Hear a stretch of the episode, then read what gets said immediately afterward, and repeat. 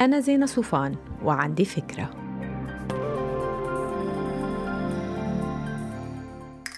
هاي كتير مرات لما بقول لصديق أو لصديقة إنه ما بيسوى يكفوا حياتهم بدون أهداف مالية وبدون تخطيط وبدون ميزانية بيقولوا لي خلينا نخلص من الديون اللي علينا بالأول وبعدين بنبقى بنفكر بالتخطيط المالي. عمليا إدارة الديون جزء أساسي من التخطيط المالي. وواقعيا معظم الناس عندهم دين بشكل أو بآخر. النصيحة هي إنه كل شخص لازم يقعد ويقيم الديون اللي عليه. أولا يشوف قديش نسبتها وإذا هي نسبة مناسبة أو لا. ثانيا يشوف نوعيتها ويعرف إذا هي ديون سيئة أم ديون جيدة. طبعا مستوى المديونية المقبول بيختلف من شخص لآخر تبعا لحالته الاجتماعية لأي مرحلة من حياته هو لقديش بدخل لمدى استقرار عمله. لكن خلينا نقول إنه نحن عم نحكي عن شخص افريج بوظيفة متوسطة ودخل متوسط.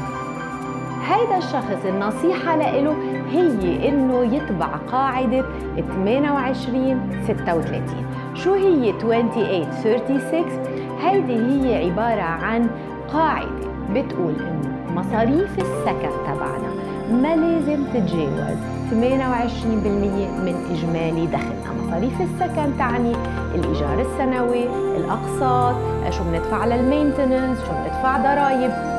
بيبقى عنا من 28% ل 36% الباقي هيدا المسموح فيه للديون الأخرى سواء كانت قرض سيارة قروض شخصية أو بطاقات ائتمان أو غيرها طيب شو هي طبيعة الديون الثانية؟ هل هي ديون جيدة أم ديون سيئة؟ الديون السيئة هي بطبيعة الحال الديون اللي عليها فوايد عالية واللي بنستعملها للاستهلاك وما بنشتري فيها أصول بيرتفع ثمنها مع الوقت مثل الرهن العقاري مثلا طبعا أسوأ أنواع الديون السيئة هي ديون ال credit cards لأنه غير إنه الفوائد عليها بتكون كتير عالية بتوصل ل 40% سنويا عادي. كمان بتسمح بشيء اسمه حد أدنى من التسديد الشهري.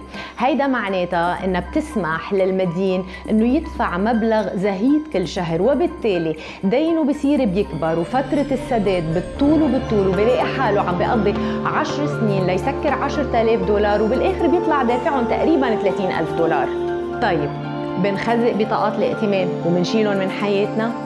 لا مش هيدا هو اللي عم نقوله لأنه كلنا بنعرف إنه في فوايد لهاي البطاقات طبعا هي بتسهل الحياة أحيانا بتحمل مزايا مرات بتخلينا نجمع miles لكن نغير مقاربتنا وطريقة استخدامنا لها نخلينا نحن مستفيدين منها وليس مدينين عبرها كيف؟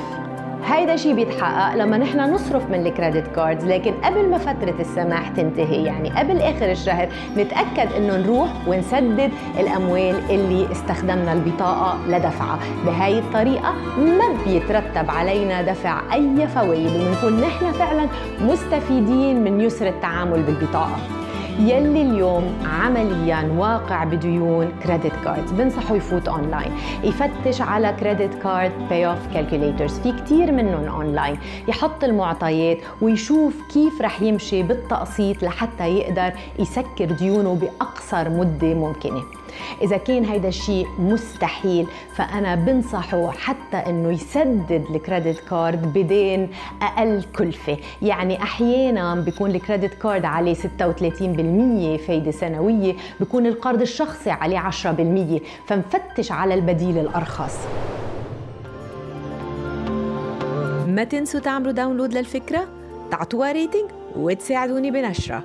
باي